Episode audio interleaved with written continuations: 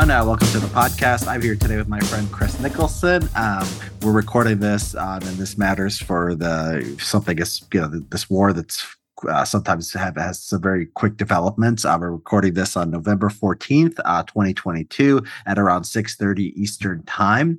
Uh, and today we're going to talk about um, just the recent developments. Um, recently we had the uh, uh, Russian withdrawal from Kherson. Um, and then we're going to spend, I think, a lot of time talking about how this war is going to end and the potential outcomes, sort of a time scale that we're looking at. so Chris, the Russians have retreated from Kherson Kherson. That's the big news. Can you just tell us, you know, your view of what happened here and what's going on elsewhere on the front? Sure. So I'm still trying to figure out what exactly happened. The fog of war has been very heavy around the Kherson region for the last month or so, and it's just beginning to lift now. What I can say is that things aren't adding up. Mm-hmm. What has happened is not what Ukraine told us was going to happen. Basically, uh, what ha- what's going on? Rewind a few weeks rumors started to come out that Russia was beginning to withdraw. And then at every step of the way over the last couple weeks, Ukraine has responded saying, no, that's false. We don't see any evidence of Russia withdrawing. In fact, we see evidence of them reinforcing, sending more mobilized men in. Uh, we think this is a trap. That's why we're not going to advance. We're going to go very slow. And it's going to be, there's still 20 to 30,000, maybe even 40,000 Russians on the west bank of, of the river, and it's going to be a hard, months long battle, maybe urban warfare for the city. And talking today, it seems clear that none of that was ended up being true. That's not how things, in fact, went down. In fact, uh, it seems that within a matter of days after Russia made the official announcement that it was going to withdraw, Ukraine had all this territory. And it didn't actually seem like there was that much fighting and it doesn't seem like there's that much mopping up mopping up action going on right now. So I, am left with two main options to consider. Option number one is that Russia successfully fooled Ukraine, that Russia somehow deceived Ukraine into thinking that Russia was not withdrawing and was reinforcing when in fact it was withdrawing. And, and we do there are some stories starting to come out of stuff like the Ukrainians discovering mannequins in, in the city of Kherson. Uh, mannequins two, just standing around as, as troops? Sorry? Mannequins just like pretending to be soldiers? Yeah. yeah. They would need a lot of mannequins, right? So they would. Have, like that would be a, a sophisticated there would have to be a satellite photo that can see the see the mannequins, but not good enough to see that they're not real it, it's pretty hard for me to believe that Russia successfully deceived Ukraine and all of Western intelligence on such a large scale, mm. which leads me to favor option number two, which is that Russia wasn't deceiving Ukraine. Ukraine and Russia together were deceiving us, were deceiving the public, leading us to expect that there would be this big, long slog, this, this slugfest over Kherson, when in fact, maybe the two sides had negotiated and agreed on a withdrawal where Ukraine perhaps would allow Russia to withdraw in good order, and in return, uh, it would preserve the city fr- from devastation, and it would save it uh, the urban warfare, which which would have, you know, potentially raised it much of it to the ground. I, I think that's what's looking more likely at this point. So you think so each so what what each side gets? Ukraine gets to take over the city without fighting, and then Russia gets its uh because they know they both sides know the what the outcome is going to be. Russia gets to preserve its uh troops and equipment. But so it makes sense, I guess, for for Russia. I mean, for Ukraine, um, if they have a chance to destroy, you know, to kill a lot of Russians and then also uh seize a lot of equipment, wouldn't they just want to do that instead of making a deal? From a pure military's perspective, I think yes, but it may be it may be uh, the interest of the civilians that that made Ukraine potentially take some kind of deal like this, where they they didn't want the civilians to to suffer, they didn't want the city to be burned to the ground. Basically, uh, the, the main benefit to Ukraine would would be sparing the civilians. Mm-hmm. Okay, so I guess that makes sense. In, in your in your view, would this be sort of a a sign of a broader deal, or do you think it's just limited to Kherson? Uh, I don't think there's any reason to suspect if there was a deal that it was broader. And a- another thing to add here we had all those reports over the last couple of weeks of Russia evacuating civilians from Kherson. Uh, I've seen the theory bandied about, and it sounds plausible that maybe some of those civilians were being used as shields for soldiers that were being evacuated. Mm. Uh, so, I mean, honestly, that's the way I would do it if I were Russia. That, Mm. That's how you can be sure you can get your soldiers out without them being bombed the entire way. Right. So we are getting some reports of, we see some signs of, of Russian losses in this withdrawal. Reports of, you know, a few dead Russians washing up on the riverbank. Uh, you know, isolated captures here and there of an S three hundred system of uh, some fancy artillery here and there. But I think so far we have reason to believe that the Russians did withdraw in pretty good order, and they did not suffer massive losses in men or material the same way did in the Kharkiv counteroffensive. So we'll, we'll have to wait and see what information comes out. We may not know the full story for a long time, but what we can say with certainty is that this quick takeover of Kherson and this quick withdrawal that is not at all consistent with what Ukraine had been telling us over the last Mhm. several weeks. Right. Um, okay. And um, okay, so that's that's that's the uh, Kherson region. Um, and so what's what else? Is there anything else that's worth noting uh, about what's going on on the field on the uh, battlefield?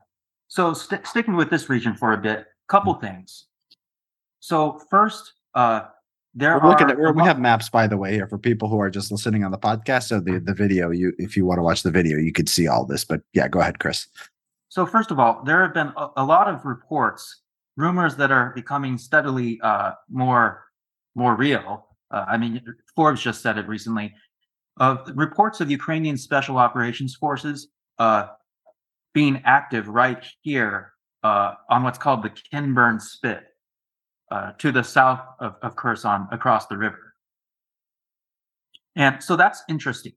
Uh, there, I saw some videos that Mm. purported to be Ukrainian special ops guys on inflatable boats crossing over to this region. Uh, and there are more rumors, these ones less substantiated, but there are rumors of Ukrainians taking a couple towns across uh, the Dnieper River, uh, which would be shocking to me. I- I don't think that you, I think that probably in a day or two, we'll probably realize that Ukraine has not, in fact, been taking a town or two across the river. But that those kinds of rumors are caused oftentimes by special operations activity. You know, a raid on a town can easily be transformed by rumor into taking over a town. Mm. So I think that probably what's happened is, is that the Ukrainians have taken a little bit of territory uh, on the Kinburn Spit, and that has some strategic value that we should talk about. And Mhm. they're kind of creating a little beachhead here and using that to launch special operations raids uh, into Russian territory. Yeah. So so talk about talk about the um, strategic significance of what what, are the, what is it called? The Kinburn. What did you say about The Kinburn Spit. Kinburn Spit? Okay. What's what's this? Uh, what's the um? And for those who are not watching, it's like a little thing that's jutting out uh, at the sort of into the Black Sea, uh, south of Kherson. a, a little peninsula.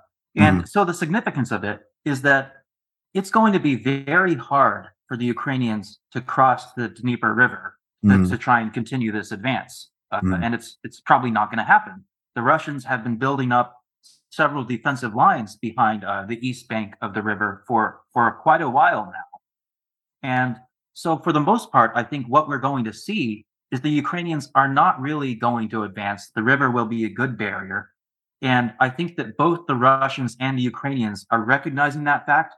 And they're both rapidly uh, diverting their forces away from this region to go fight on other fronts, which we'll Mhm. talk about. But I think what's going on here, this activity on the Kinburn Spit, the Russians have been building all these defenses along the north of that, on, along the Dnieper River. I mm, think basically the Ukrainians are seizing this opportunity to establish a little beachhead here because you, uh, Russia has not been constructing defenses from this region. So if Ukrainian has a little beachhead here, it can launch raids, it can potentially land more guys.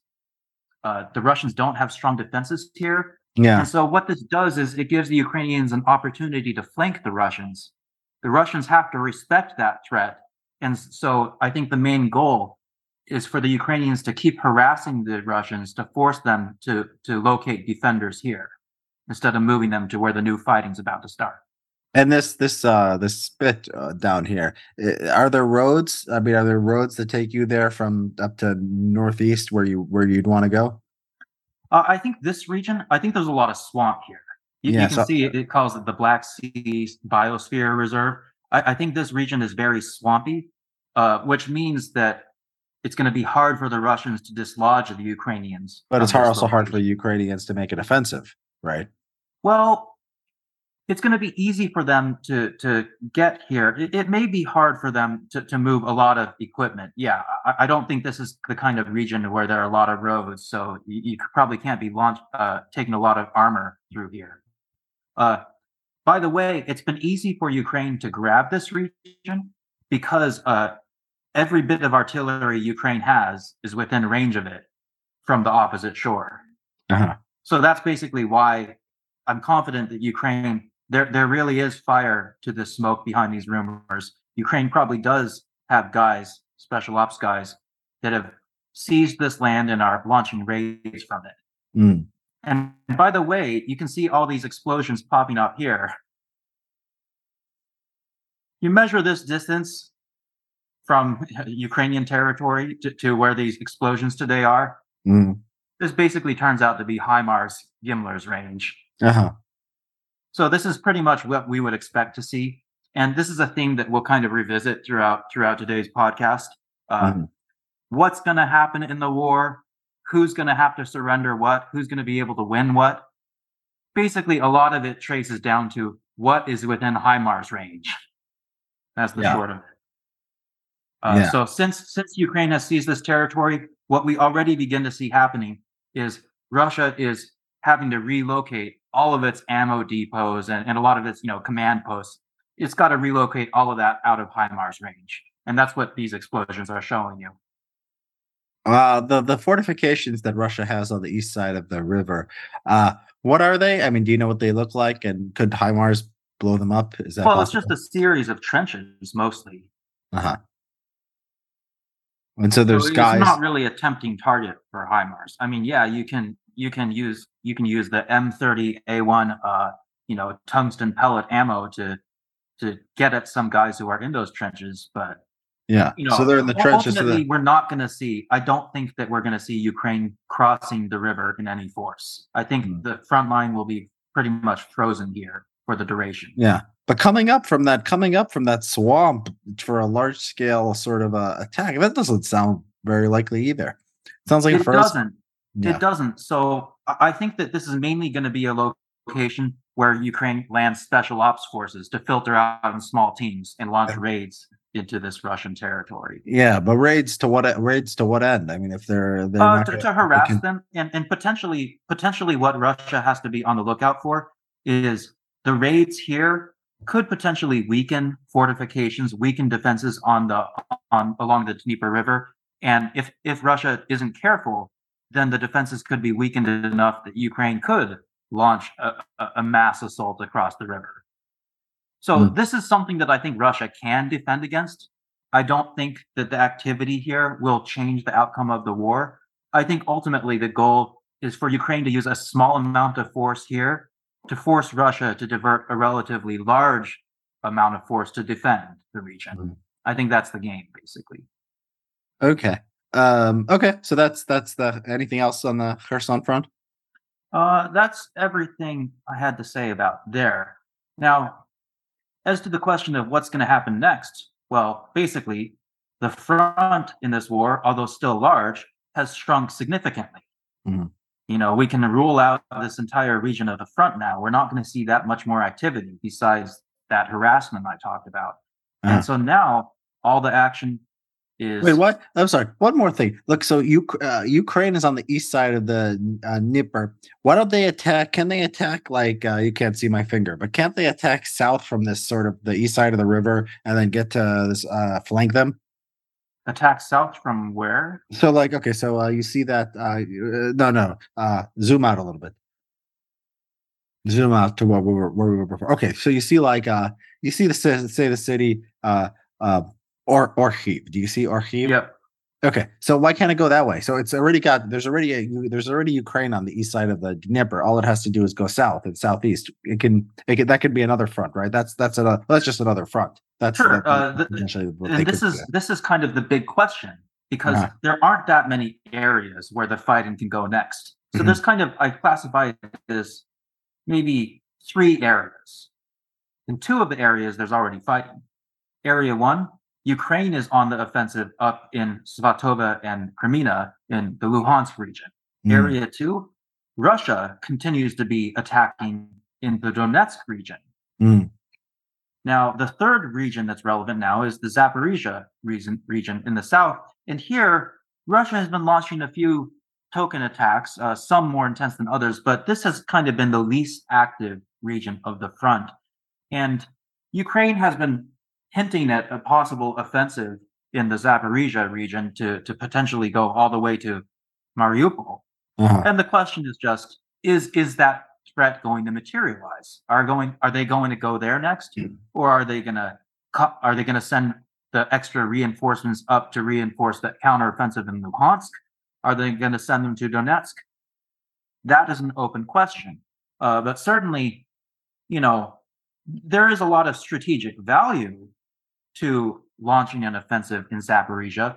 I mean, look, if they if they manage to just cut cut down all the way to to the sea in any of these regions, that would be devastating for Russia mm. because like forget attacking this whole area, forget attacking the remaining territory Russia controls in the south. Yeah. If Ukraine just takes anything in here and holds it, then it can just choke all of this, completely starve it, and then Russia loses all of it. So that's just the strategic value. Of course, Russia knows that. And so its defenses are quite strong in this region. yeah. Has Russia, in your mind, sort of given up any hope of taking new territory? Because it seems like it's it seems like there's not much talk of of that happening. Is is that where we are? It's a good question. I think Russia has not at all given up hope. Uh, I was actually reading a, good bit of analysis on this uh, from the Institute for the Study of War in its update yesterday. And it reported this interesting theory. Uh, the, the, new head Russian general, do you know how you say his name? What is it? Surovikin? Surovikin? No, no, I don't know how to say it. Okay, well, I'll, I'll say uh, Surovikin. Uh, the head head Russian general, new guy who was recently appointed. The theory they were saying was that he told Putin immediately that he wanted to withdraw from Kherson, Mm. and that Putin basically struck a deal with him, saying, "I'll let you withdraw only if you attack and succeed in taking all of Donetsk." And Okay. that theory explains why, for the past few weeks, Russia has been furiously launching attacks in Donetsk to, to no real success and, and a lot of losses. Uh, the Institute for the Study of War was offering a theory that this is basically about politics, not Yeah. about tactics. Right. Uh, and they've got a, they've got a ways to go for uh, Donetsk, don't they? They have to get to Yeah. I see Krema, uh, Kramatorsk, which is looks like I don't know how much how many miles that is, but it looks like a pretty. What, are, are they making progress on the Donetsk fr- front? You said they're launching attacks. They- very halting. I mean, nothing really worth mentioning. I mean, Mhm. if, if you were to look at this map, it, it's basically the same as it looked several months ago. What is the um? So what's the theory? Because the Ukrainians they cut off the Russian supply lines. What's the Russian theory for? I mean, Ukraine has manpower and has weapons and has men. What's the theory of how it could achieve a breakthrough? Here is it is it the mobilization? Is it just getting the enough manpower? The mobilization plus uh, using the withdrawn troops from Kherson as to reinforce the, this. Hmm. And so the Institute for the Study of War was offering the theory that basically uh, the new general, Surovikin, he was doing these premature attacks in Donetsk to kind of assure Putin that he was serious in his promise that he was really going to go on the offensive in Donetsk. Like, hey, look, we're doing it now. We're already attacking. We'll keep attacking. And this is important politically because we're, you know Putin uh, wants Donetsk and Luhansk at least. I mean, at least Donetsk and Luhansk probably uh, to make this thing seem like it was worthwhile. While Kherson is just, I mean, it's stupid because they annexed all of them. Um, but you know, Kherson seems like less of a natural goal uh, than uh, than yes, uh, finishing the job in Donetsk, right? Yeah. So I, I think Russia is just going to continue attacking here, and what's interesting is it's interesting every step of the way how how much politics overrides tactics and strategy in this war. And i think that's true for both sides. Uh, there are many political considerations. Uh, for, for russia it's it's launching ineffective piecemeal attacks here largely for political reasons. As kind of a military political compromise. And and because of that it's been piecemeal rushing mobilized men in with little training, just throwing them into existing units uh, and sending them, you know, into the wood chipper. Uh, and I think it's in Ukraine's interest to basically let that continue. That's why Ukraine, if Ukraine keeps the pressure up, that forces Russia to keep sending its mobilized guys in in a trickle before they're fully trained. Yeah, that makes it. that makes sense. Okay. Um, and how much progress is uh uh you said they were ma- Ukraine was making some progress on the northern front. How much have they made recently? Not that much, really. I mean, look, I, I think it's a kind of a similar situation to the Russian progress in Donetsk. I mean, it's it's pretty minimal.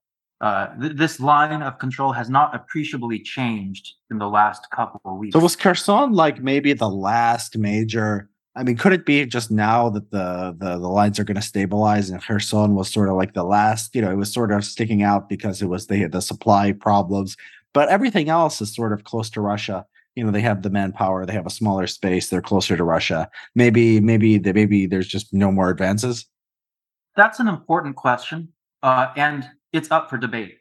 I, I think that there is one side that says, yeah, th- this is basically all the main major progress we're going to see for a while. Uh, and one strong voice, American voice on this side is, I think, General Milley, uh, the chairman of, of the Joint Chiefs of Staff. I think he was in the news recently saying that he thinks that Ukraine has made all the big advances it's going to make for a while. And so Milley is a strong voice uh, starting to publicly pressure Ukraine to come to the negotiating. Yeah, do you take that at face value? I just see like they're playing good cop, bad cop. I don't think Milley goes out and says things on his own, just his opinion. I think they're it's part of a you know administration strategy. It's possible. It's possible. You know. You know. Are you saying Biden? Biden has whispered to Milley, "Hey, you you go out there saying that you think Ukraine could negotiate, and then I'll sn- I'll smack you down in the news. Yeah, say, no, something something nothing, like nothing that. I don't Ukraine think Ukraine without Ukraine. Yeah, I don't think the Joint Chief of Staffs you know freewheels and goes on his own and just says whatever he thinks. it, it is interesting that he seems at least publicly to be you know sticking out like a sore thumb, uh, and you know, it, it, maybe you're right that, that maybe he's under secret orders from Biden to play the bad cop here that would still suggest that Biden yeah. himself, on some level, might think that Ukraine has made all the major gains yeah. it's going to make. Maybe. I mean, Washington Post to say, you know, they were saying that the uh, Biden administration was saying this because they wanted, um, you know, they wanted, uh, they were telling Ukraine to say this because they wanted uh, Ukraine to maintain that, like the idea that they had the moral high ground in international politics, uh, so they wouldn't lose support, right? I, that was that's what the Washington Post is saying. But even that is probably like that's something that you know the that's something that I think the Biden administration would want to get into the Washington Post, right? So it's it's complicated. It's like, are they do they really want negotiations or do they not? It, it's just it's just we don't know what they think, or it seems like you know, we know what they want us to think, but we we can't be sure what they really do think. Well, Ukraine has been saying some pretty uh pretty confident things. You know, it's it's been kind of getting more and more hardline in its public positions as it's gained more momentum on the battlefield, saying stuff like no negotiations, uh, not until Russia leaves every inch of Ukrainian soil, and we won't even d- negotiate with Putin. We'll only negotiate with Putin's yeah. successor after you guys overthrow him. Yeah. And, and you know, I, I, think that that especially is one thing that the U.S. has been pressuring Ukraine to stop saying. And I, I think the por- report recently came out that Ukraine has agreed to stop saying that they're not going to go- negotiate until Putin is overthrown. Mm, Because that's kind Uh, of a pretty escalatory position to take. yeah. Okay. So if there's if there's uh, nothing else we want to say about the uh, recent stuff, I, we can just go ahead to the. Well, uh, okay. Well, let's talk a bit more about about the actual question. Like what we were just talking about was what the U.S. thinks might Yeah. develop in the future. Let's talk about just actually what what what's likely to develop over the next few months. Okay. So, in the last podcast we did, I talked about the muddy season and when that was and the importance of it. I was inaccurate in an important way. Uh, Mhm. I mentioned the muddy season that happens when winter turns into spring and the snow melts, but there's an earlier muddy muddy season that we're in right now when fall turns into winter. You can Mm. get mud then too when the snow is starting to accumulate and but it's not quite cold enough to be frozen. Uh, so we have been in the first muddy season for several weeks now, and that's one reason why uh, the front lines have seemed largely stuck both on the Ukrainian offensive and the Russian offensive. Mm. Uh, winter is going to hit in its fullness in a few weeks.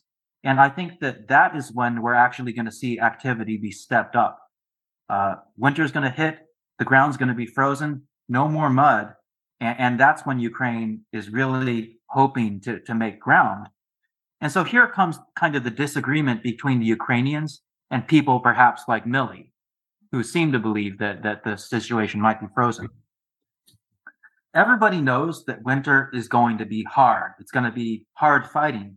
Mhm. But the Ukrainians believe that when conditions become tough for both sides, that will favor them more Mhm. because they think that they have the better soldiers and the better discipline and equipment. Mhm. So, so when when a great burden is imposed on both sides, that ends up giving a competitive advantage to the Yeah. side with the more disciplined troops, which the Ukrainians believe is them. Uh-huh. and so they're they're really going to be probably becoming more active. I would expect they're going to throw a lot of their forces into the Luhansk uh, counteroffensive uh, and try to make some significant movement when winter hits in a couple of weeks and the ground is frozen and easier to move over. Another factor is night vision. Uh, I think in I, I read that in the height of summer, there's about 16 hours of the day where the sun's shining. And then in Mm. the depths of winter, there's Mm. only nine hours a day of, Mm. of sunlight. So night vision becomes important. The Russians have basically no night vision equipment, almost none worth speaking of. The Ukrainians have somewhat more and have the potential to be supplied more by the West. So more disciplined troops caused by a stronger, better NCO corps.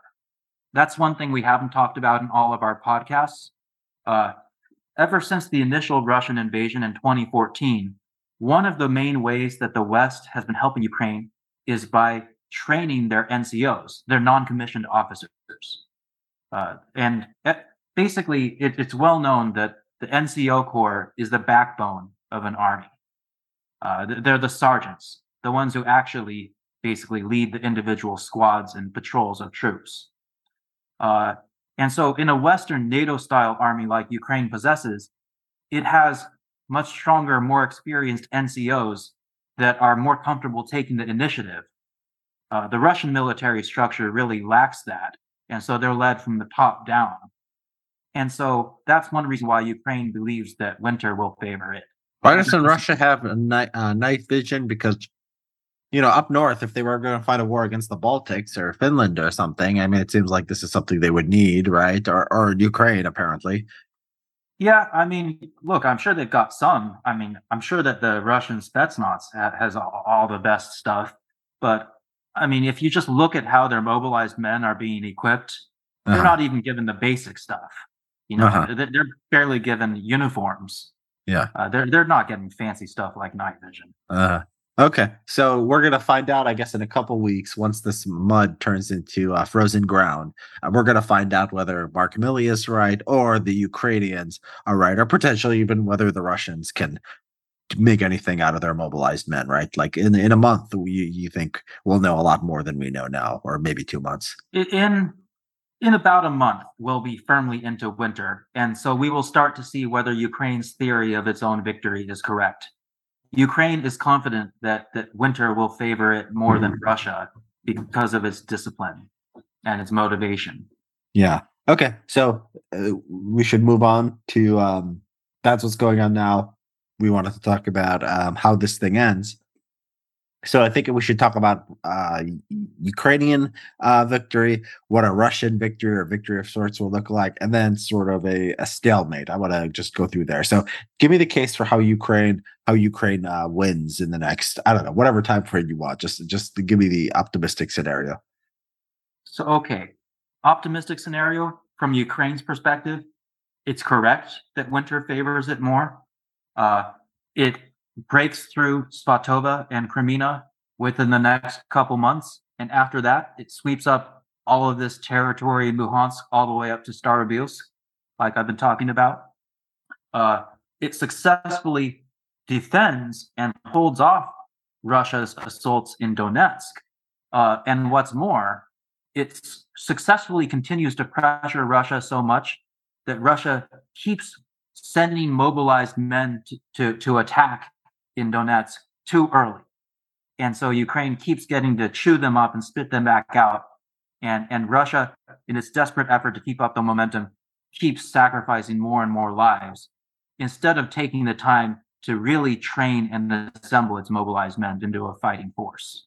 Uh, best scenario for Ukraine, part of its theory of victory, maybe at some point it seizes an opportunity to uh, launch an counteroffensive in Zaporizhia, and it drives to the to the coast and cuts Russian territory in Ukraine into two.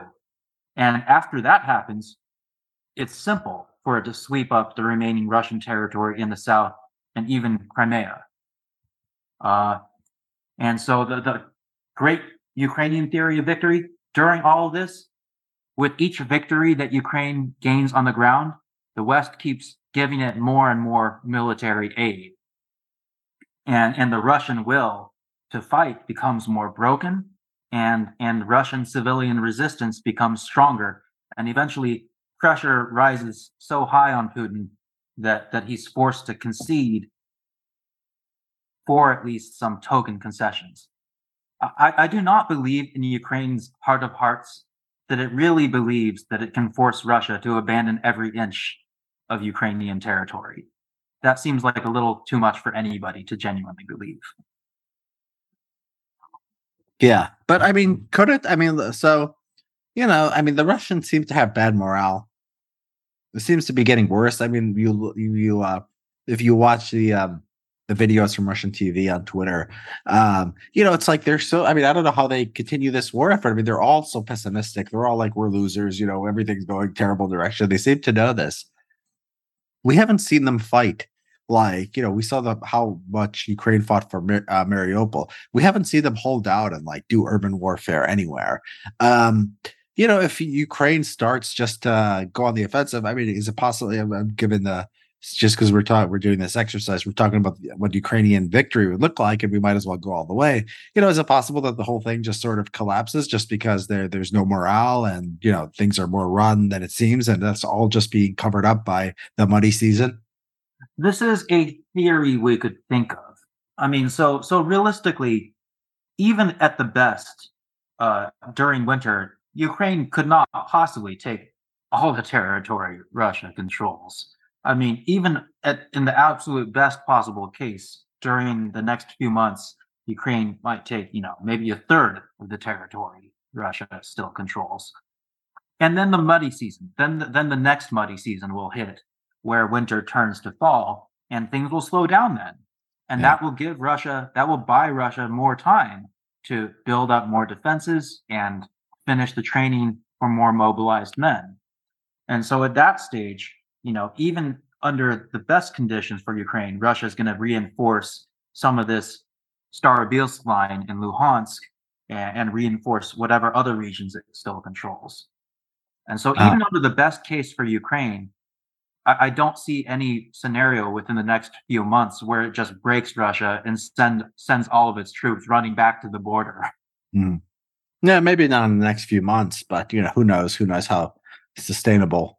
You know, Basically, I. I, can't I can't even really pretend to see beyond the next muddy season.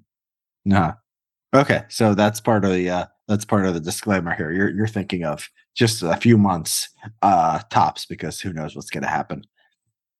Ukraine, I mean, could uh, the Crimea thing? If they say they wanted to, there's only like one road to get to Crimea, right? It seems to me that there's only one road. It seems to me this would be uh, very difficult. You need either a navy or you need just uh, you just there's just one place you can go, right? I mean, there's not a lot of ways to get there, right? Well, yeah, there, there's kind of driving south through Zaporizhia, going through uh, how do you pronounce it? Melitopol, Uh-huh. Melitopol. Okay, so you can do this. So I see. Okay, there's more than one. I see. I see uh, a few a few roads. The Melitopol road that that'll that'll take you to Crimea. Okay, these are all. I mean, this, that's all land. That's all a land. That's all a. Uh, You know, it, it would be it would be probably the most devastating thing that could happen for Russia would be for Ukraine to launch a successful offensive south in Zaporizhia. I mean, if it did that, then it could cut off all the remaining southern territory that Russia controls. Russia would lose so much. And that's why I think, I mean, that tactical situation is, is obvious to Russia. And so it has strong defenses here. It, it'll probably, I mean, many of the troops that it withdrew from Kherson, is, it's probably positioning them right here to stop that development. Mm. yeah. If anything, I think Russia is Russia perhaps is more likely to go on the offensive here. Uh, some of the more intense fighting that we have seen rumors of in the last couple weeks is actually this tiny town. Let me try to locate it. Uh, it's called like Pavlik. Pav- oh, right here, Pavlivka. You know, you have to zoom in pretty far in the map to even find this town. But Mm. this is where a lot of the fighting has been reported to have been happening. Some of the bloodiest fighting uh, where Russia has been on the attack. And so it's kind of interesting when you zoom out and see, like, why this little town? Why has this been the center of Russia's assault for the last couple weeks? So we zoom out, we lose it, but it's right here. Uh-huh. Uh, and I and I think that maybe maybe one thing that's going on. First of all, you have to consider the rail supply line. So as we talked about last time, there's really only one reliable railroad running through here, uh, and Russia can't make great use of it right now because it's too close to the front. Uh, you know, they they had the rail rail line running through the Kerch Bridge. Uh, that has been damaged and activity has been tamped down there, and it'll take a while to repair it. And they can't fully really use this rail line because it's in the range of Ukrainian art- artillery. And Mm. so the attacks, like in this region, I think the significance significance of them, Russia wants to snap up this territory. One reason it wants to snap up this territory is that if it does, it gains the use of this rail line Uh-huh. Which is crucial to the su- supplying this this region. And second, potentially, if Russia places the pressure on Ukraine in this Zaporizhia kind of region between Zaporizhia and Donetsk, uh, potentially that could lower the possibility of Ukraine launching its own offensive in this region. I think maybe Russia has decided it doesn't want to be on the defensive here. Maybe it wants to go on the offensive. Yeah. So good a good defense is a uh best defense is a good offense. Um okay, so that's that's sort of the Ukrainian thing. I mean, if it did could it I mean, could it do something where it takes this territory of the south and then it you know, it can shut Crimea can it, you know, uh cuz the Crimea is connected by a bridge, right? And that's the bridge that was damaged in that attack all those months ago. Did you did you find out did they the, the did they put it in that was that guy did they put it in there without his knowledge? Did we have reporting on what was uh how that worked that uh the Kerch uh the uh, Kerch Strait uh, attack? I'm not sure what you're asking about. So remember that guy with the truck bomb? yeah, Yeah, did we get reporting on whether that guy like was just did he know what was happening? I have no idea. Yeah. Okay.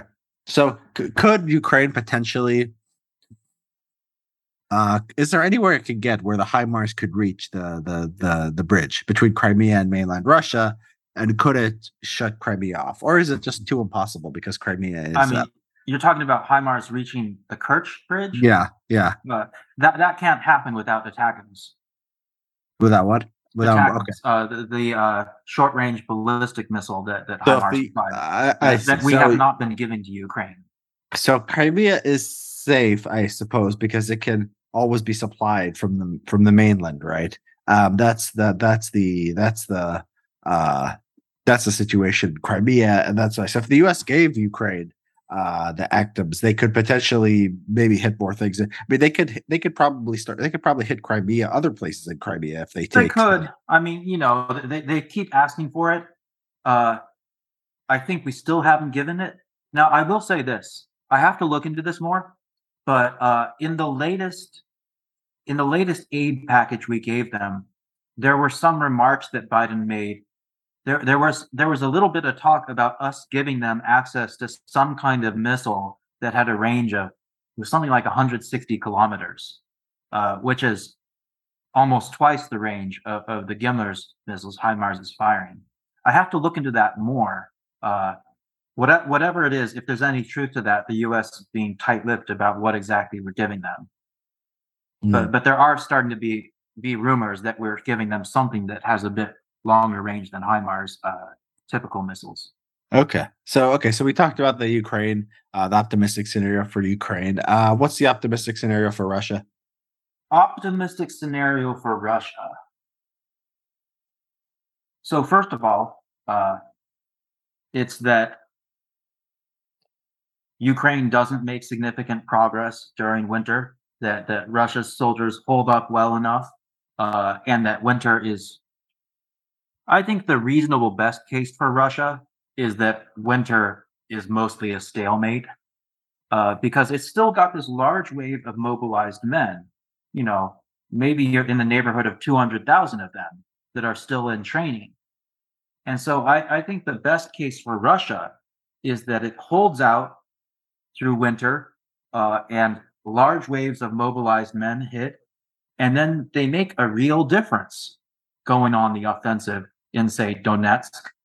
And let's focus on Donetsk uh, because I think the indications are that that is what Russia is hoping to gain Uh-huh. so the realistic best case for Russia, I think, is that it succeeds in that it holds out through winter. Uh, its mobilized men hit a couple hundred thousand of them, trained, and and it manages to take most or all of the remainder of Donetsk, holding basically all of Luhansk. Uh, and meanwhile, it's used Iranian drones and ballistic missiles to step up the pressure on Ukraine's infrastructure. And uh, you can also hope that winter is cold uh, for, for most of Europe and, and that Europe really feels the sting and that and that the casualties rise so high that the Western voices urging Ukraine to negotiate keep becoming louder. And and Russia's hope is that Ukraine runs out of victories to to keep showing its Western backers.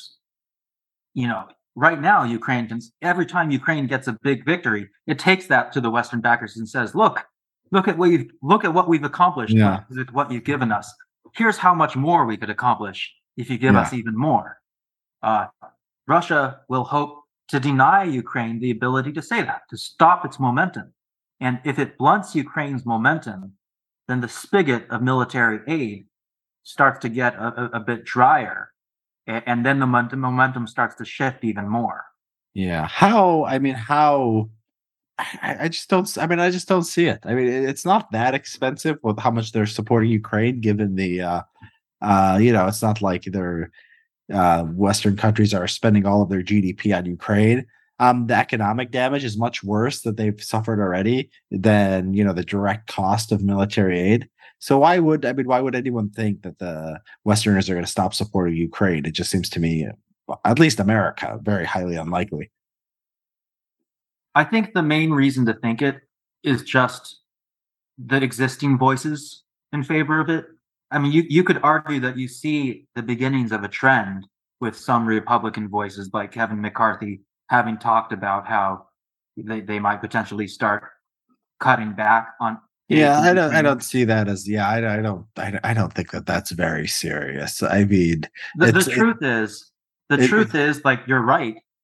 Like we can say, oh, we've given billions and billions to Ukraine, but I mean, we're the United States of America. Like Biden waves his hand and like spends 400 billion on, on student loans or something, even though it's not actually happening as of right now. But you yeah. know, when you look at the scale of the programs we pass for, for ourselves, like 19 billion in military aid is kind of around. Yeah, that's what I'm that's what I'm saying. This is a this is a very small you know, not a very costly operation given how important the U.S. apparently considers it. And not only is not only is it a rounding error, but I think we have to be a bit more cynical than people allow themselves to publicly be on this topic to really understand the U.S. interest.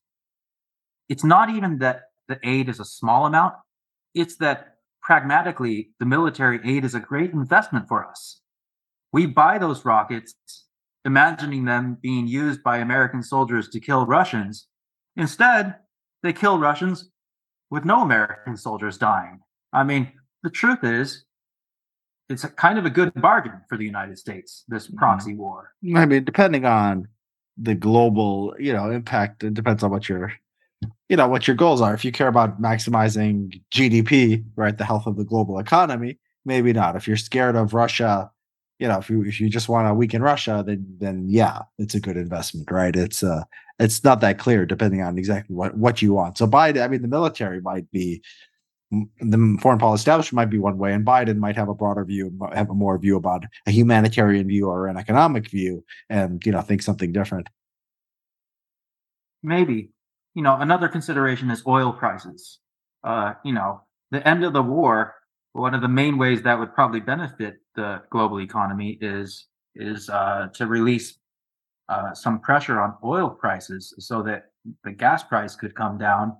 Uh, I think that the midterms being passed now makes uh, gasoline prices a little bit less of a factor in Biden's thinking, mm-hmm. probably. Mm, yeah, although 2024 is right around the corner. Uh, the um, you know, uh, so uh, Anatoly Karlin on Twitter was talking about how what a joke it was that Russia was only spending, uh, you know, five percent of its GDP on the military during this conflict. Is there, you know, a potential bigger mobilization that Russia can do down the line, a complete war economy, uh, you know, a general draft? It seems like they are, you know, they're still fighting in a very, you know, as, as like this is, you know, like this is the conflict in Georgia, like this is doesn't mean that much to them. Um, but it seems like you know this. It seems like that. Uh, you know, it seems like it's it, you know what they say and sort of what they're doing don't seem to match. They talk about this as like you know the, a great conflict that you know they're defending Russian territory, and then they're only spending five percent of GDP on uh, the military. Um, you know, is is there potential for Russia to you know double or triple that, and then maybe make maybe uh, give themselves a, a way to go go on the offensive? I suppose it's a theoretical possibility. I'm not sure it's a practical possibility because look, we're we're already seeing rising Russian civilian uh, resistance to the war, rising public criticism.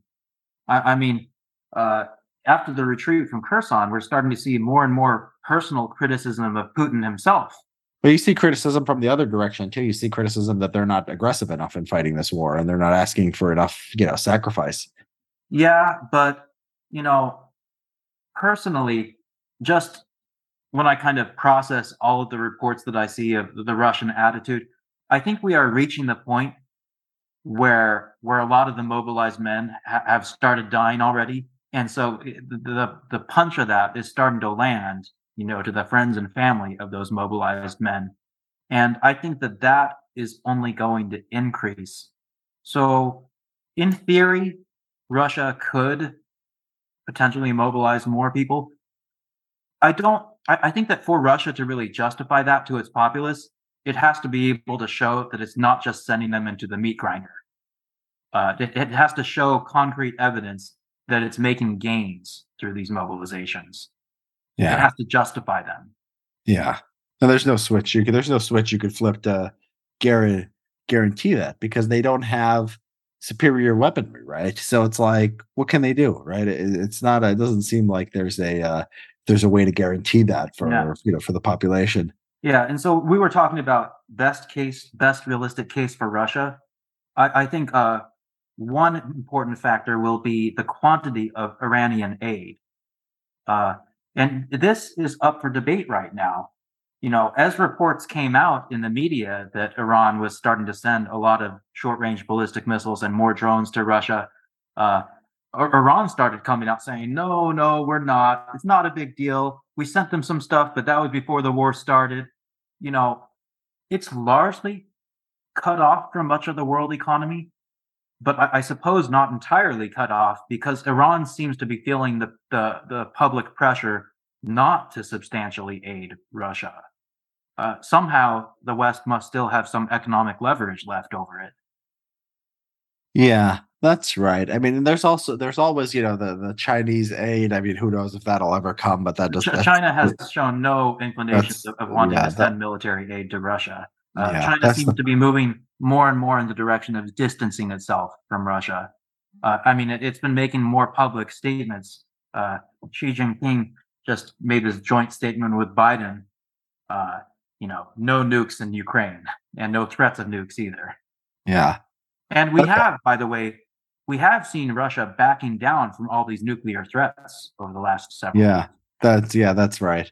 So do I mean do you see like you know so it's like okay so the, I was going to ask you what's the you know after the Russia uh after best case for Russia I was going to ask you what's the case for a stalemate but it seems like that's the same thing it seems like you think the best case for Russia is is the stalemate.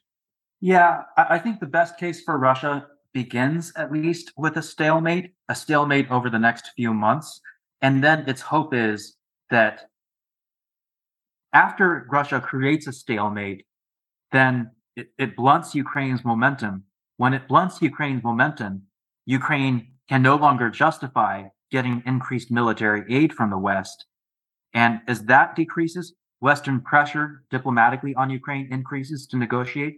Uh, and with the combination of those, and then mo- the mobilized men hitting for Russia in a couple months, it could hope potentially to make some advances on the battlefield, especially taking Donetsk. I think that's what Russia is hoping for. Uh-huh. Stalemate yeah. in the short term, advances in a couple months after mobilization really pays off. Yeah. And, and if point, you if Iran helps it helps to arm it, especially. Yeah. And you know, at some point, I guess so at some point there'll have to be a peace deal. Let's say there is, you know, there's it's gonna depend so it's gonna depend on how much Ukraine can actually take back, what it could actually gain on the battlefield, whether Russia could take anything. Um, what are you know what are the outlines of a deal look like? I think so. I think from what I see, it has to. You know, it's like it's very it's very uh it's very strange. I mean, it's just very strange that Russia annexed Kherson and now does not have Kherson, obviously, um, and does not have like you know it, it never gave the uh, it never get you know it, it allowed an out for itself that it never um, uh, said what the borders were of these regions. Uh, so it could still say, you know, we have Kherson and we just call consider Kherson, you know, the east side of the Dnieper River. And they can call we you can say we consider Zaporizhia just whatever we hold, and we consider Donetsk and Luhansk, right? Uh, and so you know, I think there, you know, it would have to have like at least one inch of like each of those four territories uh, to um, to uh, sign any kind of peace deal right? But there's no, I mean, how does Russia, how does Russia sign a peace deal that doesn't have it? You know, how does it, how does it, you know, we talk about Ukraine, whether it's signed peace, well, how would Russia sign something that gives up part of its territory? Is that, is that just the, you know, how, how does it, how does it do this? I think Russia can always rewrite the narrative to, to favor the facts on the ground as far as PR goes. I mean, look, if it if it loses more of the Kherson region, it can always if it comes to it, you can always sign a deal saying, look, look at what we got. We went into this war wanting the Donbass. We've got the Donbass, and and yeah. we still have Crimea. Uh, we've won. Yeah. It could always say that. Yeah. So they have a sort of unlimited sort of uh, ability, but uh, but to shape the air. But if that's true, couldn't they have like we just said that they can't like just brainwash the people to do a total to have a total war and like invest you know the uh, like uh huge you know uh, sums of money and treasure. Uh but they it seems like they can just sort of it seems like you think that there's pressure coming from one side. There's a pressure towards peace coming from within uh, russia but there's not pressure for uh more aggressive action. Look, there are always going to be hardliners who say no uh kherson was russian territory. We cannot sign a, a treaty giving Russian territory to the Ukrainians. And there will be those voices, but I think the, the facts on the ground can successfully drown out those voices if it's just not possible for Russia to take those territories. Yeah. So you're, yeah, so you're saying that these people will sort of uh you know so i mean because like you could i mean you could tell a different city you could tell a different story where like the more they lose the more the hardliners get empowered the more cornered russia feels the more it wants to you know the more the people who just want to go total war and you know start uh doing all kinds of crazy things. But i guess i guess uh, i guess one reason to think that that's probably not going to happen is because of the sort of the trajectory of it. Like you would have thought maybe uh russia if losing territory maybe would become more serious in its nuclear threats but we've seen the opposite. As it's as it's gotten weaker it's it's uh you know its its bark has has uh has you know the the the, uh, uh, the sound of its bark has decreased right? Yeah. Um so it seems like that we are on a trajectory towards russia becoming less ambitious it's so stupid because like the the peak of their ambition was when they annexed those four territories, which was like you know they were on the down on the downslope of their like uh of their military success, right? They had already lost a bunch of territory, and then like that was like the peak of their ambition. And it seems like since then they've been uh scaling back their ambition to more closely match the battlefield realities. That's true. And I think that you could kind of actually use that as part of the narrative of the best case for Russia part of the narrative of the best case for Russia would be that it's been starting to make some sounder strategic and tactical decisions, yeah. uh, like this withdrawal from Kherson, which apparently happened in fairly good order. As part of the positive case for Russia, you could say, look, they're starting to fight smarter. They're starting to be more realistic in aligning their political goals with their military capabilities. And if they do really limit their ambitions to taking all of Donetsk. And, and they, they funnel all their mobilized men toward that, and they funnel a lot of these uh, withdrawn troops from Kherson to that. You could make the case that Russia could have success in achieving its scaled back ambitions. Yeah, and, and does okay so you could you could do i mean if you get any territory internationally recognized right i mean that could be sold as a victory right That's like it's like a you know utility function where it's just like total land like land gain like over the course of the war and whatever you know you're in the black you could you could be happy i guess. Yeah i, I do not think that russia is limited by its annexation announcements to what it can ultimately accept in a treaty I, I don't think it's going to be like, oh no, we can't sign this treaty because we annexed Kherson. Isn't it just? Isn't it just so? I mean, but isn't that like? I mean, does the, do the words that the government says in their ceremonies do they have no meaning at all in like the grander politics? Like, could they just say, you know, we annexed Washington D.C. and like it's part of Russia, and then like forget that it ever did? I mean, they had a signing ceremony. I watched it. They had a big speech. They had all these dignitaries. It uh, was supposed to be a big uh, deal. It it can be forgotten if it's in most people's interests for it to be forgotten. Yeah, like could the U.S. just like forget? Uh, I guess we could. I mean, we could. We could forget Afghanistan. We could forget Iraq. We could. For, I mean, we couldn't forget like that. You know, Florida is like part of America or, or something. But I think we could. I think yeah. Maybe maybe maybe you're right. Um, yeah. Okay. And uh, I think that uh, as far as what Russia will get at the end of this, I've been saying from the beginning that I think the concession, one of the first concessions on the table would be Crimea.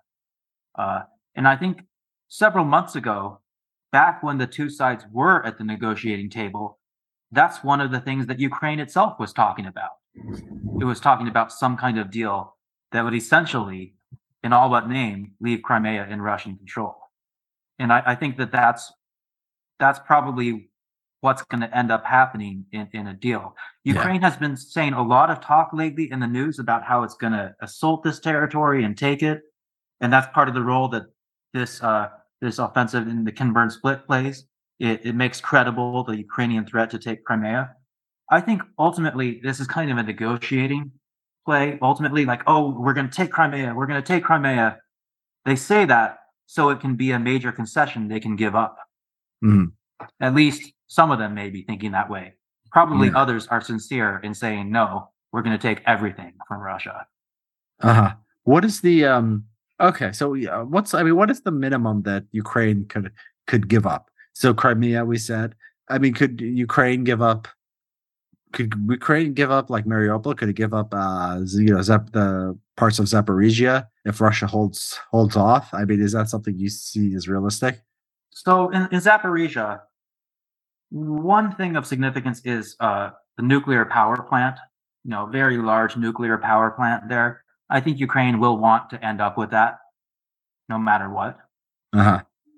Uh, but that's, I think, relatively close to the to the Yeah. line of control. There's a danger in trying to take that though for, you know, and so in, in any kind of negotiations perhaps perhaps one of the one of the concessions russia could make to ukraine is that it gives ukraine back some of this territory up to including the nuclear power plant there i think ukraine will want that no matter what yeah. uh, now Right. Mariupol Could yeah, could they give up Ukraine- Mariupol? Yeah, Melitopol, Mariupol. Could they give that up? I, I think it would be a pretty tough pill for Ukraine to swallow, giving up either of those. Uh, and I think it would do that very begrudgingly. I, I think it's pretty unlikely that Ukraine would want to give up either of those major cities.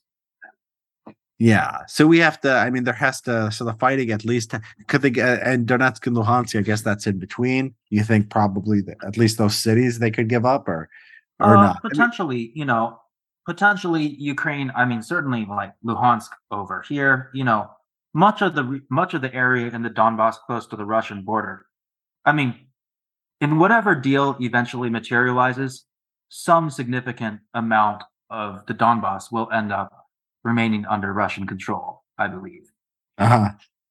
Yeah. And how? I mean, how do we get? But how do we get to negotiations sort of from here? Because each side sounds absolutist uh, right now. Um, I don't know if like you know, are we in the West? I, yeah, we you know who knows about Russia politics, but are, are we in the West? Are we capable? Is Ukraine capable of negotiations? I mean, this is a recurring thing with Zelensky. Didn't Zelensky want you know a little bit more of a uh, accommodationist policy, and he was pushed into uh, being a little more hawkish by the hardliners uh, before the war? Um, isn't this like you know? Isn't that a much bigger problem now? Like you know, it's just hard for me to see, imagine the sort of the breakthrough of them them sitting down and talking this out. Yeah, you know, I, I think Ukraine in general, the Ukrainian higher ups seem fairly unwilling to negotiate. And so I think the United States, we see the signs that United the United States behind the scenes and increasingly in public is starting to nudge Ukraine, saying, hey, you know, basically we, we seem to be starting to tell Ukraine, don't take advantage of us. Don't think that we're giving you a blank check and that we're just going to fund you uh, to, to attack Russia for decades with you out with you making no concessions. Mhm. Uh, we seem to be starting to send Ukraine that message. Uh, and I think for Ukraine, a, a lot of this comes down to whether its theory of victory can hold up during the winter. If Ukraine is correct that it can make territorial gains during the winter, then it probably ends up, it can keep playing essentially. Uh, it, it can keep going. Uh, we give it more. But if Ukraine is incorrect and it can and it's a stalemate during the winter, then uh, then probably the pressure rises and, and and we start telling them it's not a blank check. You know, you, you you've got to be willing. You can't keep saying these things like Putin has to be overthrown and all Russian boots have to leave every inch of Ukrainian territory. And you know, this is something where you and I might agree on this. You know, I, I think that a lot of the pro-Ukrainian commentators in the West, they've fallen into a bit of cheerleading. Uh, they, they, they take this kind of moral view that we have no moral right to, to tell Ukraine it has to come to the negotiating table at any point. Uh, and so there's this there's this one phrase that's that's been making the round for months that expresses the cheerleading side. It's the phrase where people like to say something like, "If Russia leaves Ukraine tomorrow, if Russia stops fighting, the war ends. If Ukraine stops fighting, Ukraine ends." Mhm. And everybody says that like it's this very telling point, this irrefutable argument, uh, an argument supporting the side that there should be no pressure on Ukraine to negotiate. Mm. And to me, it just sounds like cheerleading. I mean, of course, if Russia, st- of course, it's literally true, but what does it actually prove? I mean, yeah, of course, I think that Russia is the one who started the fight, but you can't just kind of like have this childlike insistence. Russia started it. It's on Russia to end it. It's not on Mm. us to end it. I mean, that that's kind of playground reasoning. Right. But the, but the question, but the question is whether that has relevance, right? Whether American leaders and Ukrainian leaders are thinking sort of along those lines. In which case, this could be a, a very long war, right?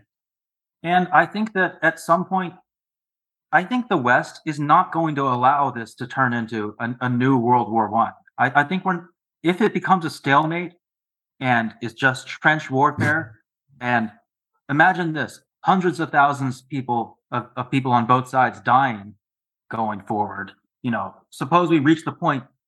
Are we going to allow it to come to the point where there's more than a million dead soldiers? I mean, what are we what, do- what do we in America? I mean, we in America don't. I mean, we don't care about the casualties so far. I mean, I don't know why that would pressure us. That would be a, you know a question for Russia and Ukraine. I don't think like an order of magnitude more deaths in like Ukraine is gonna like. It's like you know you would you might have thought that like now we've had tens of thousands. I don't know how what the casualties are. We could have thought that we oh we, we wouldn't have let that happen. I don't know why we couldn't let hundreds of thousands. I don't see what the what the limiting factor is here. Well, there's there's a couple things.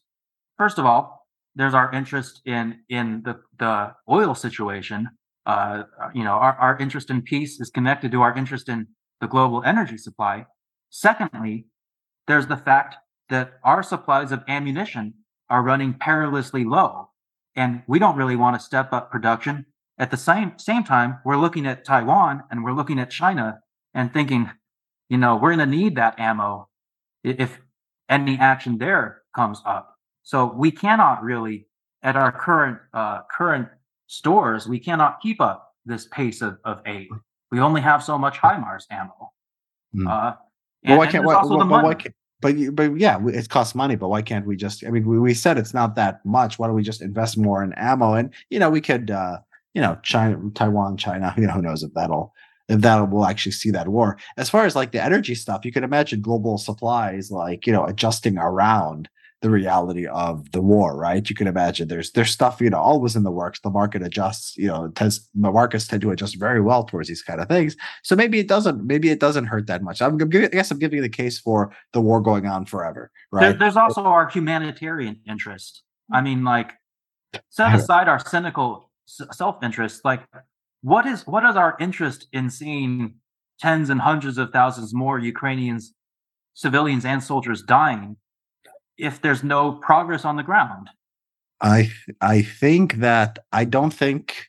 Look, what was our interest in? I mean, we could have we could have said we could have told Ukraine before the war. We could have done a more serious negotiation if we care so much about humanitarian. I mean, we should. I think we should would have done a lot of things differently. I think we would have tried harder to avoid the war. I think we could have uh, argued for concessions that like are going to end up being the peace deal, probably like you know give up Donetsk and Luhansk, whatever the Russians have, and Crimea, and no NATO. Like if we were really humanitarians, I mean, I think we would have done that, but you know, apparently we didn't. I mean, we were Um, wrong about a lot before the war started. Uh, but it just But seems I don't, like I don't war, see the war is a humani- big I don't see the human- you know, I don't see humanitarian suffering of Ukraine being a major. It is in the sense that it drives anger and hatred towards the Russians. I do see that, but I don't see like a cool, rational consideration of how to reduce the suffering of Ukrainians being like you know, for uh, uh, you know, at the forefront of our thinking. you know, at, at some point, all these costs start to add up. The the the cost of the aid we give them, sure, it's not that much so far, but do we really have an interest in sending them, you know, 20, 30, 40 billion a year indefinitely when all it's producing is more dead on both sides, more devastation, and the and the front lines are staying the same? Put it, put it, put this it, this, put it this way. We spent 20 years in Afghanistan and Iraq. We spent trillions, and those were American wars directly. But like the public, especially after the first few years, wasn't paying that close attention to any of the wars. So these wars were not as important to us as Ukraine is, just given how much attention we give them. And we were willing to spend orders of magnitude more than, you know, a couple, uh, you know, 20, 30 billion a year on Afghanistan and Iraq. So it's harder to end the Ukraine uh, support for Ukraine just because Ukraine is like more of a, uh, more of a sort of a, uh, you know, a, a standard of like something that everyone in America supports like if we could do Afghanistan, Iraq for 20 years and spend all that money, why can't we do Ukraine? Uh, you know, a fraction of that. What do we get out of it? Nothing. What did we get out of Afghanistan and Iraq? It's like they just people think it cares. People just read the paper and they care about Ukraine and they want to cheerlead Ukraine for the same reason we wanted to, you know, we win in Afghanistan and Iraq. I don't know what we got. I, I don't know what we would have got even if we won. I don't think we would have got I mean, much. If, if, you, if you look at polls of, of public uh, American support for aid to Ukraine, isn't there already a kind a, a kind of discernible trend of decreasing support in our in our polls? Well, the, I mean, the Afghanistan war went on for like a decade after it was pretty unpopular. I mean, so it's uh, yeah. I mean, there could be yeah, but still, you know, just my my my benchmark is like like the taboo on like not supporting Ukraine anymore seems to be to be much stronger than the taboo was say 10 15 10 15 years ago of pulling out of iraq or afghanistan. There were more voices able to call for that than there are people saying don't support ukraine anymore. And so that makes me think it's you know subjectively you're asking what do we get out of any of this? Like who knows? But subjectively it's more important to us. And so i think we could support i i, I tend to think we could just provide that support definitely. I mean our wallets are capable of, of continuing to indefinitely send you know 20 30 billion a year I mean, even more to Ukraine. Yeah. I mean, the American economy can support that. Yeah. But it, I just look at the existing trends. That that's part of what's informing me. I'm looking at the trends of of what the U.S. is starting to do, and the U.S. is starting to become increasingly public in telling Ukraine that we, yeah. we aren't willing to give them a blank check indefinitely. Yeah. And Who it's knows? not it's not any one particular party in the US either. We've seen incipient signs of it in the Republican Party. We see hints of it cropping up in the Biden administration. Yeah, yeah, you you're you you might be you might be right. There's a um, yeah, it's like it's, you know these things have a sort of a mass psychology to them, right? And like we don't even know, like you know, imagine it's like you know, I think even like even if the Biden administration thinks that it wants a negotiation, like I don't know if it itself has a good sense of what the uh you know what the what it actually looks like what the pressures actually are when the rubber hits the road. So like you know when's a good time to negotiate? Okay when russia makes an advance? No that's that's dangerous. We have to we have to stand up to them. When ukraine makes an advance? No like we're pulling the rug from under them. They're you know just when they're making advances where so it's actually it's they may want this in, ab- in the abstract to find some kind of peace deal but practicality it's hard. These things have a way of just dragging on. So I, I would say that the time to negotiate is not now. Yeah. It's not now because Ukraine has the momentum now. And so Ukraine should continue to see how far its current momentum can take it. Uh, it, it, a lot of the stuff in this war reminds me of this this old saying that people attribute to Lenin: uh, "Push with the bayonet, push the enemy with a bayonet. If, if you hit flesh, keep going. Yeah. If you hit steel, stop." Yeah. And and I think that the Ukrainians all they're hitting is flesh so far. Yeah. So they need to keep going. Yeah. So you okay? So I think we agree that as long as you know the lines are moving, as long as there's some movement, peace is hard. A stalemate is the best thing for achieving peace, right? Is, yeah. Is it, is this this goes back to the thing I was saying about how political considerations have been playing such a large role in the strategic decisions on both sides here in this war. Uh, we've seen and talked about how Russian political considerations have dictated where they attack and where they retreat. And with Ukrainians, there's this bargain. They know that basically the Ukrainians, through their actions, have made it clear that they believe they need to keep advancing. They need to keep, keep winning victories that they can take to the West in order to get continued military aid from the West. Uh, that's one reason why, at the beginning of the Kherson offensive, Ukraine was losing a lot of lives. Uh, I think Ukraine lost more men than it needed to at the beginning of the Kherson offensive, uh, because ultimately the strategy that won it, the battle, was not advancing. Right? The Mhm. strategy that won it most of this was the strangulation strategy. Yeah. But Ukraine did not rely on the strangulation strategy from the beginning. Uh, at the beginning, in the first couple of months of that battle, it did a lot of advancing and it lost a ton of lives in, in those advances. And I think that that was dictated in part by the political considerations where they felt we have to show the West that we're advancing. Mhm. And so that dynamic continues to hold true. And Ukraine is going to continue. I mean, it bought itself a little time with this major victory in Kherson. But my sense of the war so far is that the West is going to start to get impatient if Ukraine doesn't show any significant advances during the during the winter, the next couple months. Yeah. Yeah, I think I I think I disagree. I think I disagree. And I think that especially if there's a Republican in 2024, um, you know, I think that the Republican Party will be much you you, you you think you take the anti-war sort of uh, noises in the Republican uh, Party a little more seriously than I do. I think the actual uh, political people, the people who will be staffing the State Department of Defense, are going to be extremely hawkish. Um, and I think that holds for Trump, maybe especially for Trump, because there will be so much pressure. Um, you know, uh, the you know this is the reason why uh, Trump gave Ukrainians lethal aid in the first place because he was so constrained by politics. He couldn't do anything. He couldn't do anything to be friendly or to Russia. Uh, so I think that I think that yeah, what you're saying makes sense. But I think I am. Uh, you know, if we're gonna sort of estimate, I think I'm. I think the war is gonna last longer. Um, than than you do. I, I think that our I think the ability of the West, I think the ability or likelihood of the West to sort of impose peace on Ukraine, um, yeah, uh, it's difficult for me to see. You know, there, there's also people like Elon Musk. You know, in all these podcasts, Yeah. we haven't talked about the, the Musk factor. Uh, but the Musk factor, the Starlink factor, is actually somewhat important uh, to, to what happens on the ground. Do you think he's going to cut it off and then make you? I, I don't. I, I, I think that at times Musk has cut off Starlink already. uh-huh.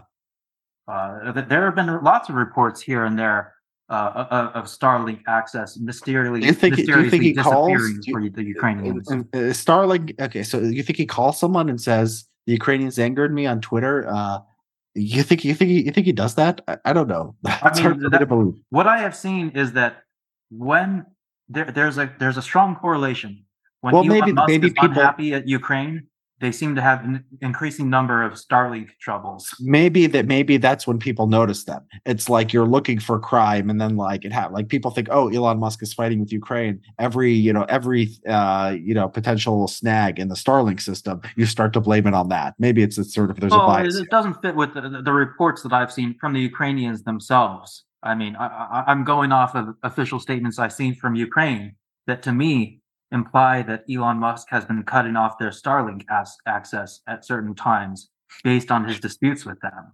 Uh, and so, first of all, Starlink is critically important to Ukraine's ability to advance.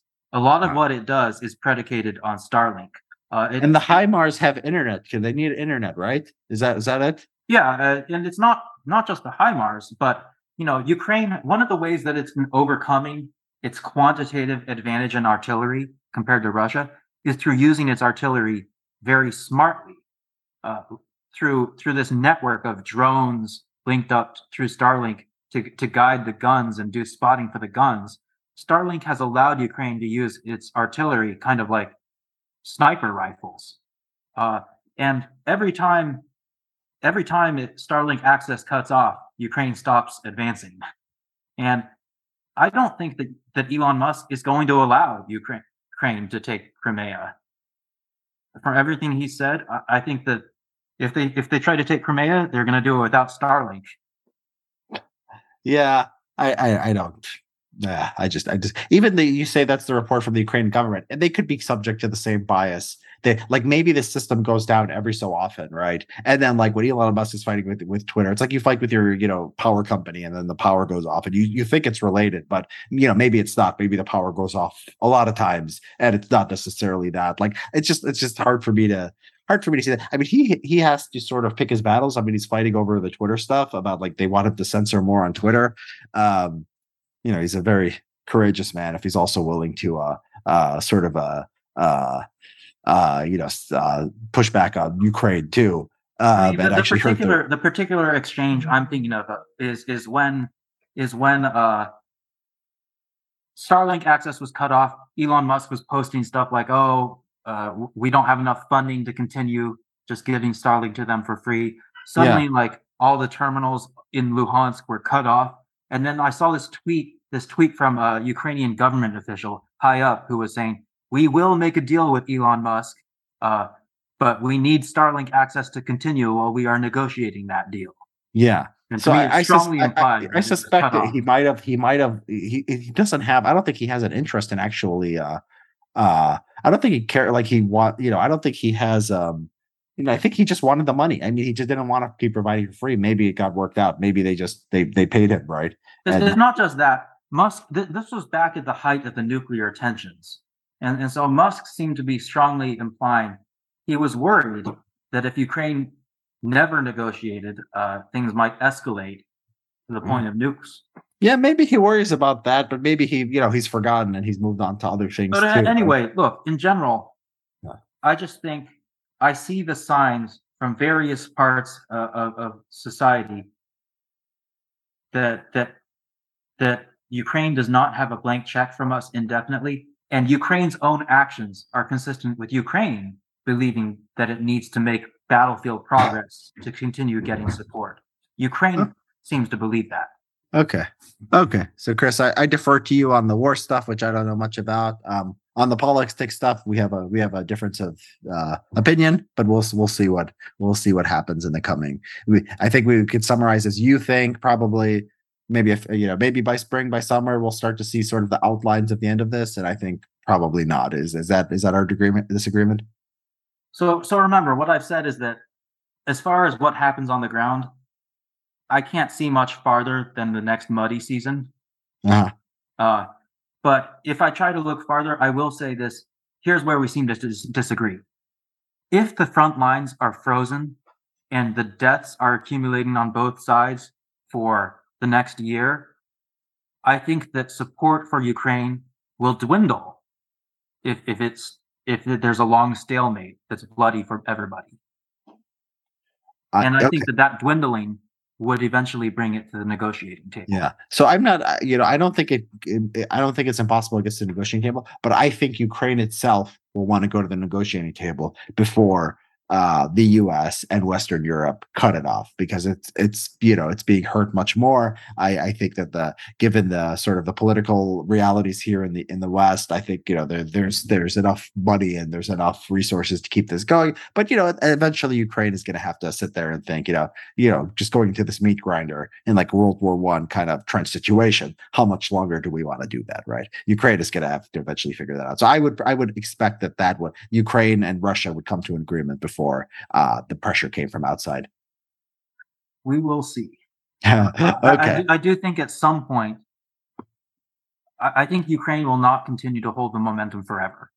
It's not going to drive Russia all the way back to the border. Yeah. Okay, great. Okay, so I think that's I think that covers it. Chris, is there anything else um, you want people to look out for? They're going to look out for the month uh, next month uh, when the the ground freezes. Anything else interesting that that people should be looking at? Uh, just basically over the next two months, starting a couple of weeks from now, Ukraine needs to prove its own theory of victory true, and it needs to make progress on the ground in Luhansk over the next couple months. Uh, the other thing to look out for is Ukraine ever going to materialize a new counteroffensive somewhere else? I mean, we've seen that Ukraine has the resources to sustain two counteroffensives at a time. So is it good now that the Kherson one is done? Is it going to open up a new one, poten- potentially in Zaporizhia? That's the Mhm. big question. Gotcha. Okay, we'll be looking out for that. All right, Chris, it's been fun, man. Until next time. Yep. Next time.